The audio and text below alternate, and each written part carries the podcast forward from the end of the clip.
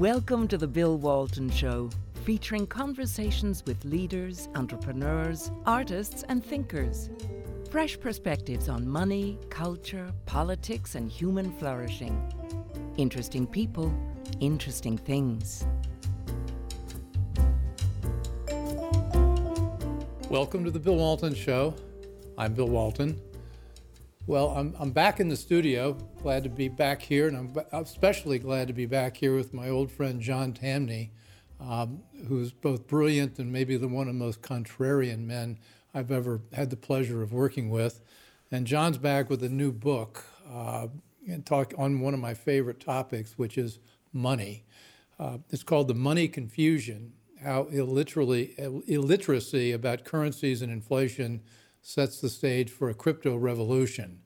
And it's a highly recommended book. It builds on a lot of John's earlier works on the Fed, most notably his book, Who Needs the Fed?, which means Federal Reserve, which all features prominently in today's headlines, but maybe it shouldn't. So anyway, I want to jump right into this. John, welcome. Thanks for having me. So what are we confused about with money? I mean, I thought we just need more of it. I'm not confused. No. And it's becoming worthless. Isn't that true? See, you've lived it, and so you know, but I think you know as a financier what the main theme of this book is that it doesn't matter where you are. You could be in a POW camp, a city, a prison, money, or a country. Money always emerges. A measure of value that allows us to trade with each other always emerges, and it does simply because we want to get in return for our work. And so it's my way of saying stop focusing on what the Fed does and money supply and all these things. In any world, money will always be properly supplied so long as there's production to move around. So is this a policy question or is it a personal question? I mean, day to day, those of us that are going into the grocery store and buying things now that cost 10, 15, 20% more than a year ago, it's not really an illusion. I'm confused. I mean, mm-hmm. I would like to know what you think some of the root causes are for the fact that our money seems to be worth a lot less. Well, isn't it interesting there? So we notice when we go to the grocery store or a restaurant, as an example, that a lot of things are more expensive, undeniably. But at the same time, inventories are at a record level right now. Dell has too much. Nike has too much. There are all sorts of businesses that overproduced or added what the market doesn't want right now. And so when you look at prices, almost by definition, if prices are rising for certain goods, they're falling for other goods. And the reason for that is basic. If you have $100 and you're spending $50 on groceries when you used to spend $20, you have fewer dollars to buy other things. And so undeniably, some prices are higher, but I reject that as inflation. Inflation is a devaluation. Well, John, you may be right in theory, but all the stuff we buy in the grocery store is what we really need. I don't need another Dell computer, and I don't care whether their inventories are high. I mean, what's driving the inflation in the supermarket? But let's call it what it is. And we've talked about this on your show before. 2 years ago, the global economy, to varying degrees, was shut down. As in, it was suddenly illegal to open your business. It was suddenly illegal to go into work. March 2020. In poorer parts of the world, hundreds of millions were literally rushing towards starvation because suddenly they could no longer work. That prices are higher today as a consequence of an evisceration of this global cooperation is, to me, a statement of the obvious. My concern is when we call it inflation, we're saying, oh, the Fed did this. No. Politicians robbed us of our freedom. They love us to talk about some other, the Fed.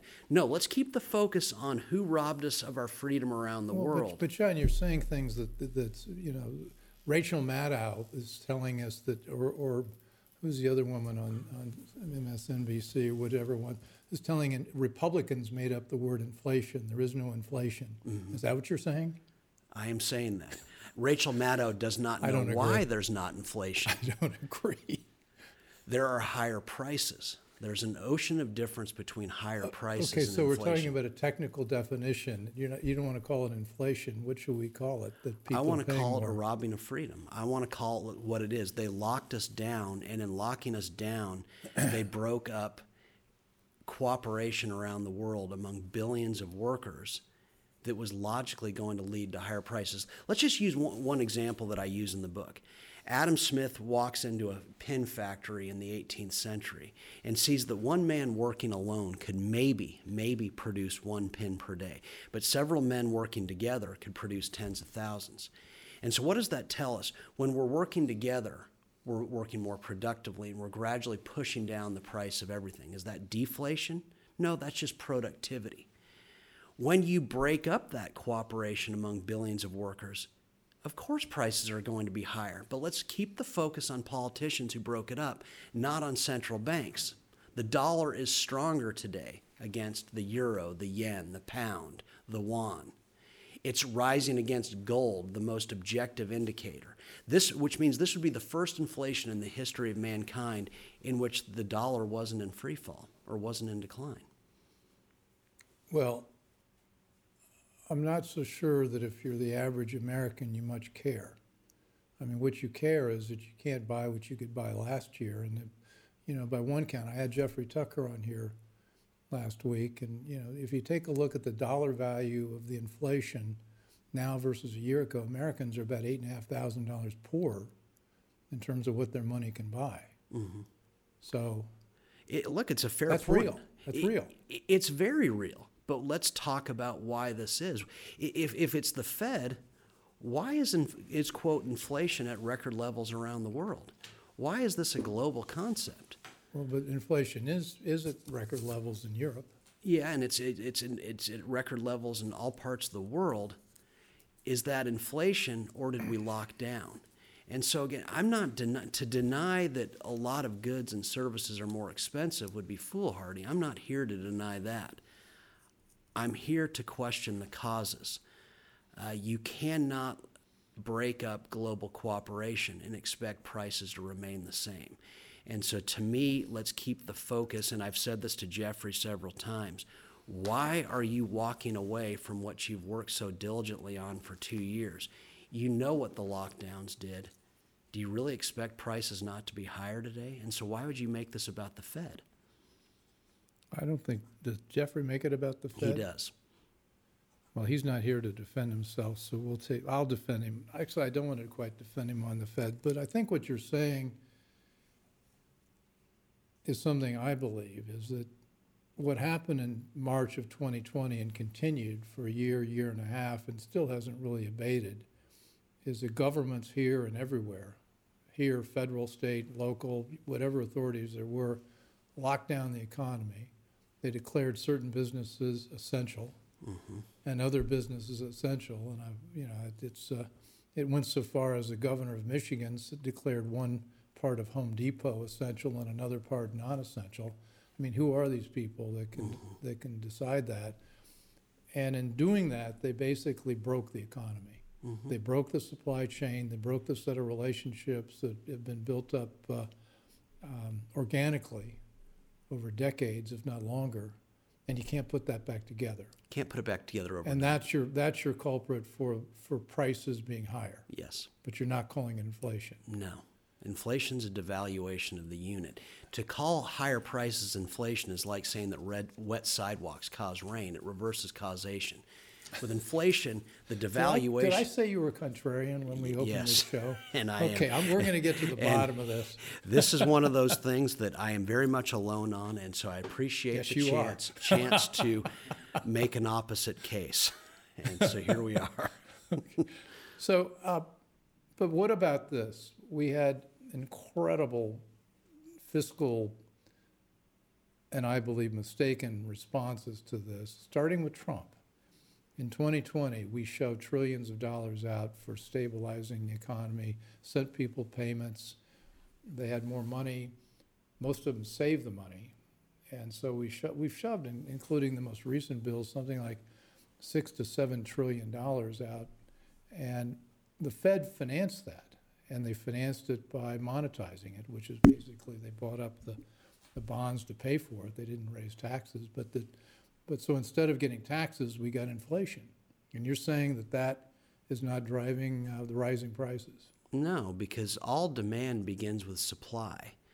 And to believe that the Fed financed it, that begs the question, why isn't the Soviet Union still here? If all it takes is just to institute a central bank to buy the debt of governments, why didn't Gazbank just buy up Russian debt and keep the Soviet Union afloat? Well, it couldn't because no one accepted rubles. The notion that the Fed, a creation of Congress, can finance Congress is a little bit odd, isn't it? I mean, if it were true, why doesn't Haiti have lots of government spending? Just start a central bank. John, walk me through it. This doesn't. Look, I used to be an accounting major, and I used to teach accounting, and I'm trying to work through the math here. Congress shoved $7 trillion out the door. Where'd that money come from? It came from rich people like you. They didn't raise my taxes. Doesn't matter. Not yet. They don't need to raise your taxes as long as. How did it come from me? As long as you pay a lot of taxes, don't you? We've talked about Stephen Schwarzman. But we paid for it with a rising deficit. We didn't pay for it through taxes. Yeah, that paid for it. They borrow it from the rest. The whole world wants to buy U.S. debt because we're the American people are the most productive people on earth. Yeah, but the Treasury's been buying most of the debt. Implicit, but or not. The Fed has been buying most of the debt. But the Fed is just an arm of Treasury. To pretend that the Fed can finance actual demand doesn't stand up to reality. Now think, wouldn't John, it? I want to know how we got the $7 trillion we shoved out. The checks went out of the Treasury, they went to people's houses, They put them in the bank. Where'd that money come from? It came from productive people. Where else would it come from? I'm not following the chain. Well. Why didn't Great Britain spend $7 trillion? Why didn't France spend $7 trillion? If it's as simple as printing money, why didn't other governments do it? The Fed can only buy debt insofar as demand around the world for U.S. debt is pretty vast. Where did the money come from? It came from the most productive people on earth. If it hadn't, then every government would have subsidized lockdowns forever.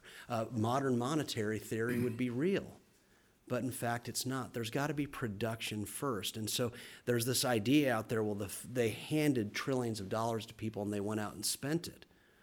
Well, how about I go up to your wallet upstairs and take out $100 and go spend it? Okay, I would go increase demand in Chevy Chase, but you would have $100 less to spend. Well, okay, this is the Bill Walton Show, and I'm talking with the very contrarian, and I think wrong in this case, John Tamny, about whether there's not inflation and whether the Fed financed our spending. You say no. How could it? Who else is in your camp? I'm interested. I want to get them. I need to be outnumbered here. Who else is in my camp? I can't find too many. But let's just ask the question. Do you really? Doesn't mean you're wrong. It just means you're lonely. Yeah, I love being lonely. Okay. And I'm quite happy with that. Again, if central banks that are a creation of government can finance government. Well, they can only up to a point. Well, but that's important. I mean, let's think about this. So Russia in total, its total debt is $190 billion total. Ours is $30 trillion. Is that because Vladimir Putin is secretly a classical thinker who recognizes that government spending is a tax? Is that because he lacks a central bank that would do his bidding? No, it's because he lacks a reserve currency. Why does he lack a reserve currency? Because everybody's denominating all the transactions in the world in the dollar. Why are they doing that? Which gives us the ability to float debt that Russia can't. Well, then why did if that's true, why were interest rates on treasuries so high in the 1970s? If we can just create dollars and the whole world wants them. But we know throughout history that when we have bad policy, when we have inflationary policy, what we see is that the cost of raising debt rises. We haven't seen that much this time. It's certainly higher. Now, but again, if central banks can just finance this, Vladimir Putin... We're saying something different. I'm not saying what they can do is sustainable. I'm saying what they can do is they can do it for a while before the game is up. We've been doing it for decades. Well, and so we've gone from 10 trillion to 30 trillion in about 7 or 8 years. I think we're really pushing the accelerator in a way that's not sustainable. You could be right, and the markets will tell us that. I am right, and the markets will tell us. Okay, but can we agree that the market, that prediction has been being made for decades. All of my life I've heard we're going to hit the point that the world's going to stop buying the debt. Hasn't happened yet. And so and I'm just saying, Vladimir Putin, does he have more control over his underlings than Joe Biden or Donald Trump? Different economies, different currencies. Precisely. It's the fact that we've got the greatest economy on earth that, of course, people are going to buy our debt. But that's not inflation. For a while. Sure, yeah. Governments can choose socialism. As George Gilder, someone who does, there's someone who agrees with me that this is not inflation. Governments can choose socialism and hand off and basically devalue on the people. But are markets that stupid? Would you buy debt knowing that they're going to devalue the income streams from it? Would you just say, oh, well, the U.S. is going to devalue soon? And I don't think you would. These are the deepest markets in the world. It implies a serious information asymmetry that somehow everyone knows that the debt's going to cause inflation. Well, why does the world line up to buy our debt if that's true? And to be fair, the Chinese own a lot of our debt. The Japanese own a lot of our debt. Why would they do that if we just inflated it away?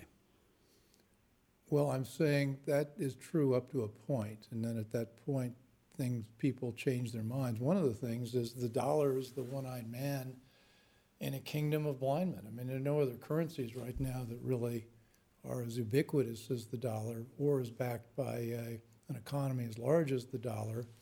You've got China. I would make your argument a little differently. Why isn't China a reserve currency? It may someday be because the people... China's economy is as large as ours, it seems to me, like with your argument that we ought to be buying yuan. Eventually we probably will, but to be fair, their economy is not nearly as large as ours, and it's certainly on a per capita basis. But you just explained why the world buys our debt. Yeah, we've got the largest economy in the world. Would the U.S. have $30 trillion in debt if our economy was the size of Italy's? I think we know the answer. And so, of course, we have lots of debt. We're a rich country. If we weren't, we wouldn't have that much debt. And over time, I imagine that the Chinese will. Let's look at Japan. Have they run up massive amounts of debt over the last several decades? Yet during that time, the yen has largely crushed the dollar. Inflation, actually the opposite of it. The yen during parts of that time literally tripled versus gold. Inflationary? No. Did it cause prices to rise in Japan? Certainly not. Well, Japan's economy has been flatlined for about 10 years. I mean, I'd hardly use Japan as an example of somebody we ought to emulate. I'm not saying let's emulate, but what I am saying is if government spending causes inflation, why hasn't it happened in the countries that are spending the most? Where's the inflation been in Japan? So what you're saying is we can continue to shovel out trillions of dollars from the Fed, write checks, and you're saying the Fed's not financing it, so it doesn't matter. I'm still not sure where the money comes from. What's going to stop this? Why don't we do $60 trillion? Well, for one, I'm not saying that. I think government spending's a bad tax. Well, that's a different argument. Yeah, but I think that's a good argument. But it's a crucial argument. Yeah. And my point is, let's assume that the Fed's abolished tomorrow. Do you think that suddenly currency devaluations will end? Will bad bank regulation end? Will government cease trying to manipulate interest rates? I think I'd like to get rid of the Fed today, because if the Fed weren't there, the Treasury couldn't issue all that money and have it paid for by the Fed. But it could. You think that they wouldn't create it? The Fed is a creation of Treasury. You think they couldn't create a different bureaucracy between breakfast and lunch that would buy up the debt? I mean, that's simple. Imagine if the Fed's not there. You think that the rest of the world wouldn't continue to buy up U.S. debt, the debt of the most productive people on earth? I mean, why is it that Great Britain, Japan, China own so much of our debt? Because they like us? But no, they feel that we're good for it. And conversely, why does Russia have so little debt? Because no one trusts... So, but John, where are you going with this? What's the policy implication? The policy implication is that government spending is bad. And of course, it's a tax on growth. The policy implication is stop focusing on the central bank. I'm not focusing on the central bank. I don't care about the mechanism. What I care is if you're going to shove $7 trillion out the door, you got to pay for it somehow. And you're saying somehow theoretically I'm paying for it. The tax, my taxes have not gone up some, but not in aggregate. $7 trillion of taxes have not gone up. That would be something they used to call pay for. Mm-hmm. This hasn't been paid for. So where? Well, again, I don't like it. I'm a libertarian. I want our government to be very small. Right. But to focus on deficits versus is to make a distinction without a difference. The government spending is the problem. That the U.S. can borrow, yet that the world lines up to borrow from us. And we're just going to have to disagree. I reject the idea that the Fed is the source of this financing. Again, if that were true, the ECB, the euro is a globally used currency. The yen is a globally used currency. The Swiss franc is a globally used currency. If it's that simple just to spend with abandon by telling the central bank, anyone can do that. The reason we have debt is we're the richest. They don't have a reserve currency. We are the reserve currency. They have fewer degrees of freedom than we do. Well, more and more the euro is a globally used currency. Certainly the yen is. Okay. Well, I don't think we're going to agree.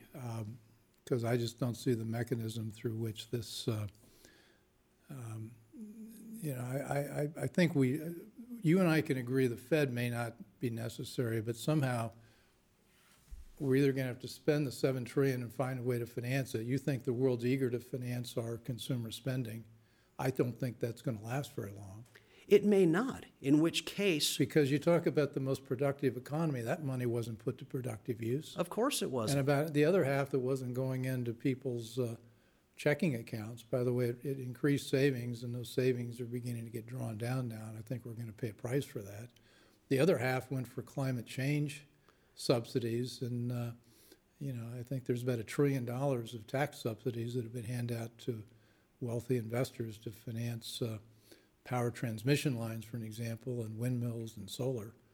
I don't see all that going out. It seems like that's a dead weight on the economy. Let me be clear, and I think I have been. Government spending is a horrid tax. Okay. It is the worst tax of all. It's more problematic than an income tax because Jeff Bezos might work at all sorts of levels of tax rates, but what he can't do is prosper without access to capital. All entrepreneurs need capital, and government spending consumes it.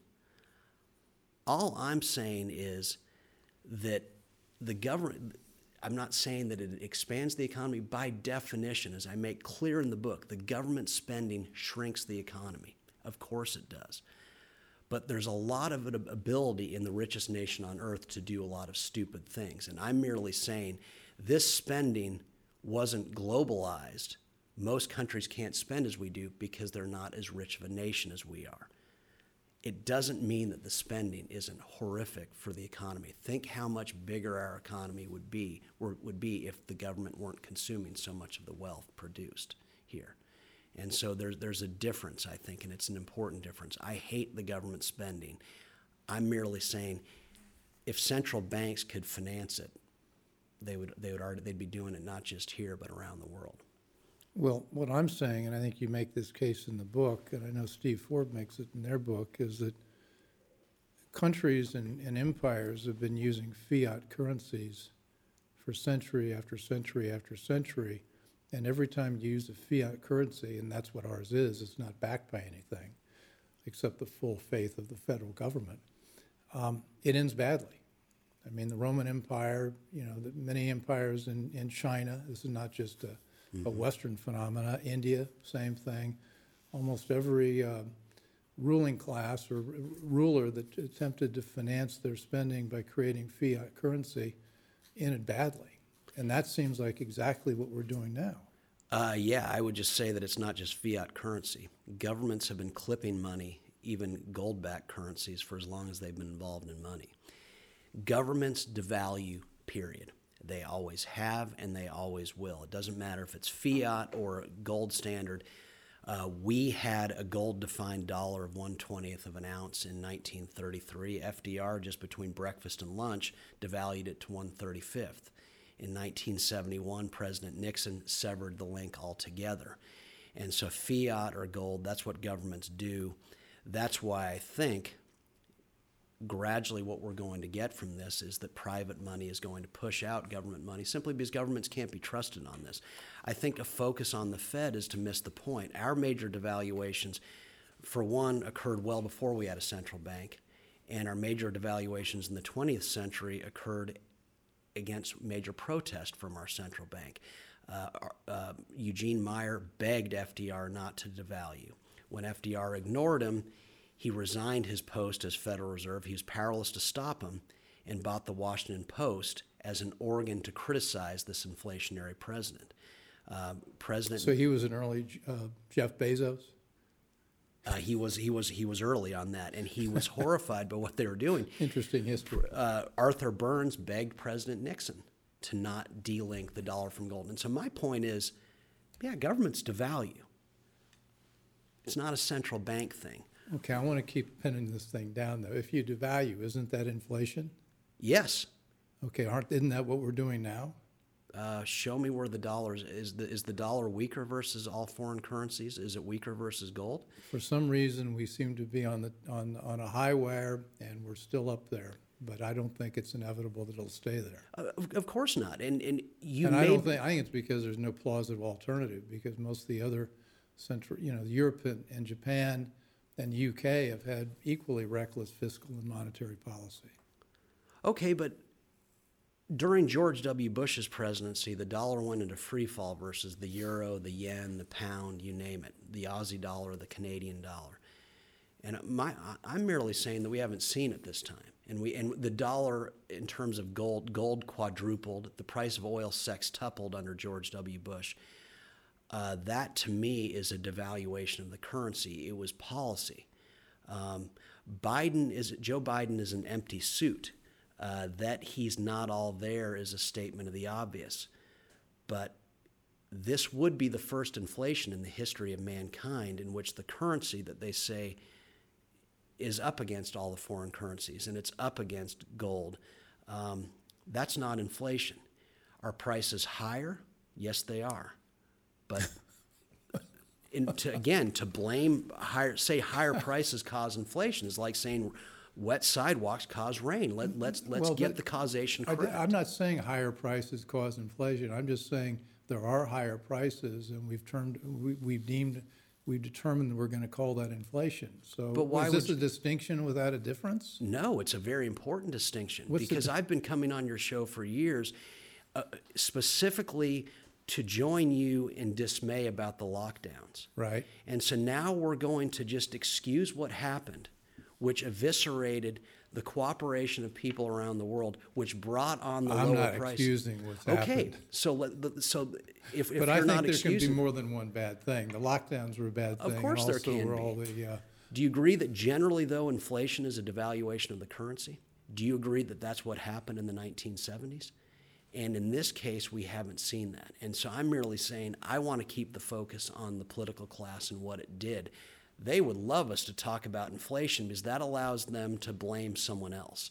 And I'm not ready to blame someone else.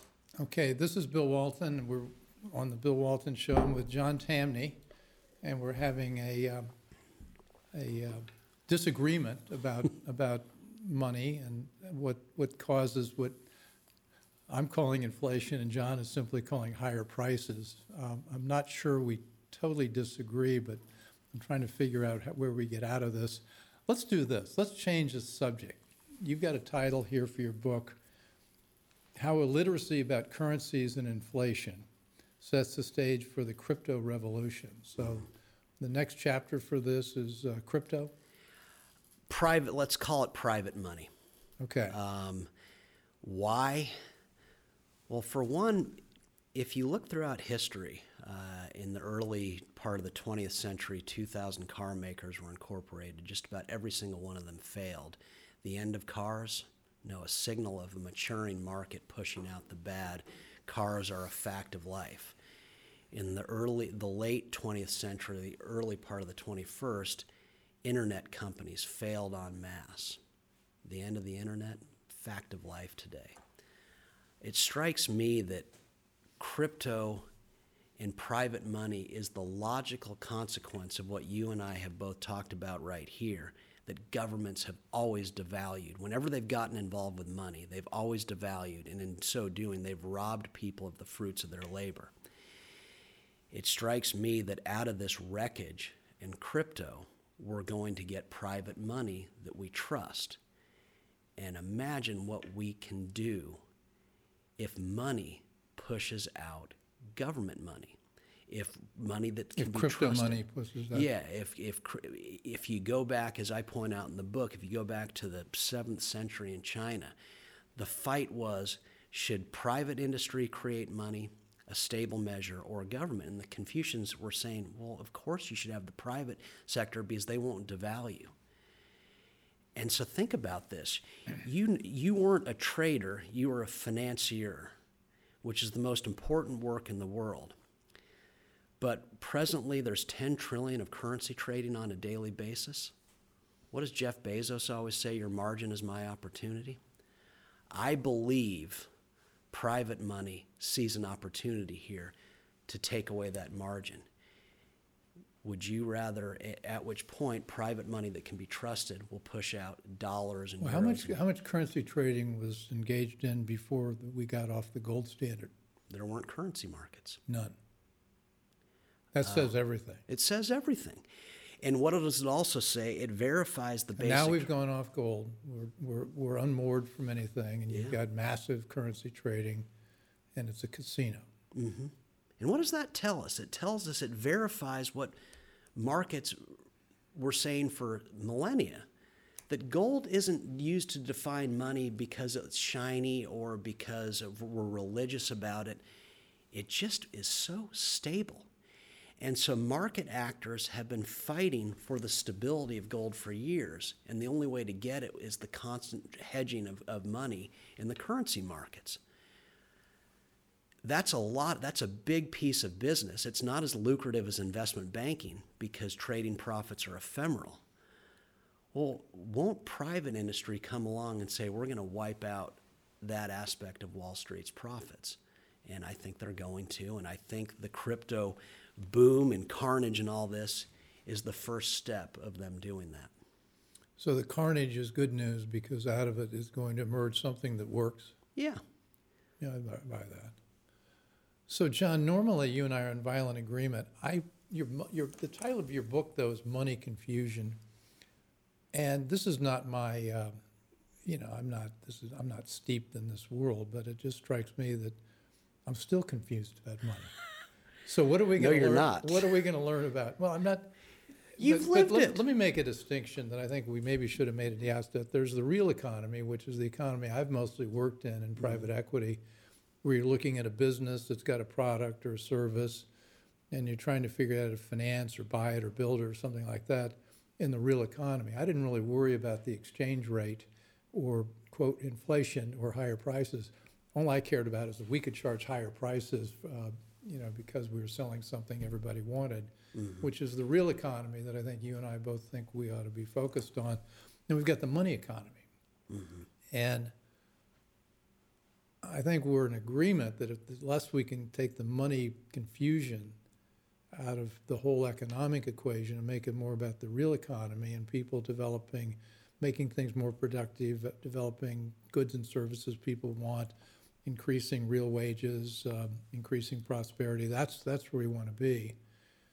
And so the other way I would think about what you're saying is we've got to take money out, and by doing that we ending up with crypto because governments have failed in their job of maintaining stable currency. Mm-hmm. Is that a fair? Yeah, capitalism requires trusted money, and as I point out in the book, if you go to Pyongyang today, if you go to Caracas, if you go to Tehran, you better have dollars if you want to get things.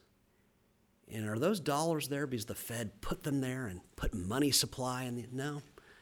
Money always, always, always finds goods and services to move. It's as though it's an invisible hand. Where there are goods and services, money mirrors it. And why is that true? Well, you've lived it. Were you competing with others to buy certain companies? Were you competing to buy, where you were courting sometimes the board and the heads of those companies? We've got a better plan for you. Money finds the good ideas. It doesn't need, you don't need government to do it. People like you are always going to find the opportunity and get it there. Well, if there's not competition, you got to wonder why you want to invest in it. That too. Or you know, maybe I ran a company. We were based in D.C., and we'd have these private equity, quote, opportunities show up on our doorstep, and they'd be, say, from Texas. Mm-hmm. And there's trillions of dollars in Texas of investor money. It's awash in money that wants to put it to work to make a profit. And these deals would show up from Texas, and nobody else was interested. And I'd say, well, if it made it out of Texas and it's on our doorstep, what do we see that everybody in Texas missed? Mm-hmm. Mm-hmm. It would make you wonder, but it's a reminder that people like you. When we did, it was to our regret. Mm-hmm. But it's a reminder that people like you are constantly moving resources to their highest use. As I point out in the book, the two foremost financiers of China's growth in the 20th century were two Jewish men of Iraqi descent who didn't speak a word of Chinese. That was Sassoon and Kaduri. Yeah, great name. And so money finds the productive. If you fast forward to the 21st century, China's increasingly prominent as a technology center. And what's fascinating about this is that it's illegal for Americans to own Chinese companies that have a website. Yet who has financed China's technological boom? Americans, private equity, venture capitalists. They've largely financed it. They finance it in ways that you would know much better than I, but through offshore vehicles. Money always finds the productive. And so we live in this world in which we say to this day, well, Milton Friedman said the Fed tightened money in the 1930s and caused a Great Depression. Oh, come on. Well, wait. Resources. Wait, you've just disagreed with Milton Friedman. That's right. Okay. And well, I don't feel so badly then. No, but see, yeah, I know people say, well, who is this guy? But no, but seriously, you've lived in a world. So Milton Friedman was wrong too. Yes, he was. Okay. Think about the idea that the Fed could put a stop sign on resources reaching their highest use. The Chinese quite literally make it illegal for Americans to own companies there, yet Americans broadly finance China's economic boom, certainly in the technology space. We talk about sports a lot. It's always been illegal for college athletes to get money, but they've always gotten money. They've always driven fancy cars. We talk about politics first and foremost. McCain-Feingold, different attempts to limit capital flows to politicians, limits of $2,700. Yet somehow these elections invariably cost billions and billions of dollars. Money always finds what it needs to find. And to pretend that a central bank in the U.S. could keep credit out of the United States insults reason. That was Milton Friedman's argument. Yeah. Okay, that's the last word. You get it. Well, this has been a little more lively than usual because I honestly don't understand, John, how you can think that we could find $7 trillion. And my wife is working one of the cameras here. Sarah, did we lend the Fed that, or the Treasury that money to pay for it? No. And I just missed it? No. John, see? Let me consult with my terriers. Mm-hmm. Anyway, we need to dig into this because what you're saying is really interesting. And if it's true, then it should cause everybody to rethink everything. Let's hope. It's a dangerous world when everyone agrees. And okay, well, here's the plug. The Money Confusion by John Tamny, how illiteracy about currencies and inflation is going to set the stage. We're going to set the stage for the crypto revolution. Very interesting thesis. And we shouldn't just be reading things that we agree with everything that's in it. And I think what John's done is created, an interesting place to start a good debate. Mm-hmm. Okay. That's John? Right. Yes. Okay. Well, We're all done for today. This has been the Bill Walton Show, and thanks for joining. And as usual, you can find us on all the major podcasts and other platforms, YouTube, Rumble, et cetera. And also the show airs on Monday night on CPAC Now. And also hope you'll catch me on Frank Gaffney's show on Mondays, where I'm arguing that maybe we shouldn't spend any more time financing China, John. Anyway, great fun. Glad to have you here. So thanks for joining. I hope you enjoyed the conversation. Want more? Click the subscribe button or head over to thebillwaltonshow.com to choose from over 100 episodes. You can also learn more about our guests on our Interesting People page. And send us your comments. We read every one, and your thoughts help us guide the show. If it's easier for you to listen, check out our podcast page and subscribe there. In return, we'll keep you informed about what's true, what's right, and what's next. Thanks for joining.